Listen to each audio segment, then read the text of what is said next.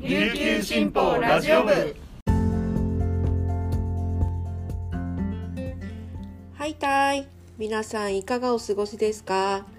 今日も琉球新報ラジオ部をお聞きいただきありがとうございます。2月3日金曜日本日の担当パーソナリティはデジタル編集グループの毛田代七瀬です。現在午前11時時点の那覇の気温は19.4度。天気は晴れのち曇りとなっています。はい。2023年も2月に突入してますね。皆さんは1月あっという間でしたか？私は毎日バタバタとしている間に過ぎていってしまった感じがしています。2月はどんな風に過ごそうかと考えていたんですけれども実は私は以前にちょっとこちらでもお話ししたかもしれませんが20代からサルサダンスを習っているんですけど、えっと、サルサのですねイベントが3月にあってですねサルサの日というイベントなんですけれどもそこに出演する予定です。なので2月は仕事を終えたらスタジオで練習という日が多くなりそうです。運動不足解消とストレス発散を兼ねて楽しみたいと思ってます。趣味が充実すると仕事も頑張ろうって思いますのでね。はい張り切っていきたいと思います。はいそれではこの時間までに入った沖縄のニュースをお届けします。今日は2月3日節分の日ということでまずはこちらのニュースからです。3日は節分。沖縄那覇市の保育園あがみティでは2日豆まきならぬ豆配りが催されました。那覇市の新垣菓子商店の倉岡健三社長や職員らが上下姿で福の神に扮して保育園に現れました。鬼は外福は内の掛け声とともに園児らに豆を配りました。この保育園では2015年の開園以降毎年節分に鬼退治ではなく福の神の行事を行っています。保育園の比嘉佳代代表は鬼に脅かされるのではなく福の神様に豆をもらって楽しい思い出の方が子供のためになると微笑みました。コロナの影響で昨年はクラスごとに行いましたが今年は0歳から6歳までの園児51人が全員がはしゃぎながら豆を分け合いました。6歳の園児は福の神さんが来てくれて嬉しかった。また来てほしいともらった豆を握りしめて笑顔を見せていました。次のニュースです。統計が残る1975年以来一貫して増え続けていた沖縄県人口動態の自然増減が年間を通して初めて減少に転じたことが2日までに沖縄県の2022年人口移動報告年報で明らかになりました。2021年10月1日から22年9月31日の1年間生まれた子どもの数1万3974人から死亡者数1万4672人を差し引くと698人の自然減となっています。全国的に新型コロナウイルスの影響を受けた結婚や出産控えの傾向がある上高齢化やコロナの影響で死亡者数が増える傾向にあります。子どもの数が多く全国で唯一自然増が続いてきた沖縄も同様の影響を受けたとみられ自然減に転じています。一方転入者と転出者の差を示す社会増減は806人増えています。22年10月1日時点の県内総人口は前年比108人増の146万8634人と依然として人口増加は続いています。ただ増加数はゼロに近くなっており総人口の減少も目前に迫っています。最後のニュースです。沖縄県は2日新型コロナウイルス感染症対策本部会議を開き政府がイベント開催の収容規制などを緩和したことに伴い沖縄県の対処方針の一部を変更しました。スポーツやコンサートなど大声ありのイベントに関し定員50%としていた収容率の上限を100%に変更しました定員5000人を超えるイベントでは主催者が感染防止安全計画書を県に提出することを条件に収容率を100%とします。会議後に記者会見した玉城デニー知事は、各種イベントの主催者に対し制限緩和の経緯を踏まえた上で適切なマスク着用や感染症対策などを求めました。先月中旬以降県内の新規陽性者数は減少傾向が続いています。会見で玉城知事は感染状況について県内では新型コロナウイルスの勢いは弱まっているとの見方を示しました。沖縄県が設置している沖縄県広域接種センターは NBC 沖縄会場が4日まで那覇クルーズターミナル会場は26日までで終了すると発表しました。以上この時間までに入ったニュースをお届けしました。今日紹介した記事の詳しい内容は琉球新報のニュースサイトにてご覧いただけますのでぜひアクセスしてみてください。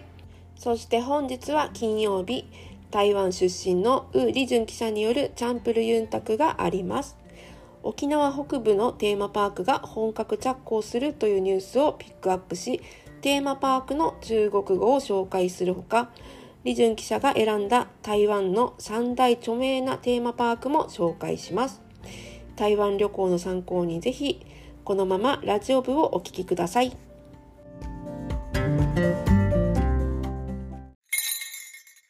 琉球新報読者は無料って CM 読者じゃない私にはいいことないのでしょうか。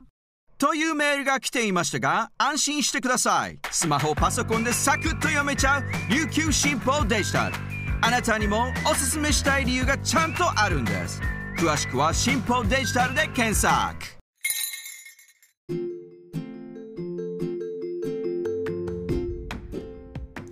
はいたい。皆さんこんにちはにはお。今日もチャンプリユンタクがやってきました。毎月の第1と第3金曜日で配信しています。このコーナーは私台湾出身の記者ウ・リージュンが沖縄のニュースを中国語を交えながら紹介します。私は月に数本琉球新報の日本語の記事を中国語に翻訳して発信する仕事もしていますがこのチャンプルユンタクではそこで取り上げた記事のキーワードを中国語で紹介したり関係する台湾の話題などを紹介していきます。ミニ中国語講座のような時間としても楽しんでいただけたら嬉しいです。ここで突然ですが皆さんに一つの質問があります。皆さんはテーマパーク好きですか？例えばテーマパークに行くために旅行するんですか？私は20代頃よくテーマパークの旅をしていました。地元の台湾の家族と一緒に東京ディズニーや大阪のユニバーサルジャパンにも訪れていました。長い列に並んで乗り物を楽しんでいたっていう記憶はあるんですがそれ以来遠いところにあるテーマパーク行かなくなりました。それで沖縄県内にも近い場所にもテーマパークあればなというふうに思いました。実は今日は皆さんに紹介する記事は沖縄の北部テーマパーク2月7日起工式25年開業へという記事を紹介します。ここで今日初の中国語を紹介します。まず今日のキーワードテーマパーク。中国語では主題乐園と言います。漢字で言うと主題歌の主題に楽園という漢字で組み合わせています。ではこのテーマパークは実際に沖縄北部のどこら辺にあるんでしょうか？記事を読んでみるとですね沖縄県今帰仁村と名護市にまたがるオリオン嵐山ゴルフクラブその跡地で計画されています。このテーマパークは2025年前後の開業を目指しているんですが実際にこの施設の具体的な内容については明らかにされていないです。ここでぜひ皆さんに私の地元の台湾ではどんなテーマパークがあるのか私が選んだ3つ最も有名そして歴史のあるテーマパークを紹介します。まず台湾の北部桃園桃園。という場所にある台湾小人国主題乐園があります。このテーマパークはなんと1984年から開業していて現在100点の超える世界の有名な建物の25分の1の模型を展示しています。このテーマパークは小人国と言うんですが実際に小人というのは小人国っていうのが国。合わせてみると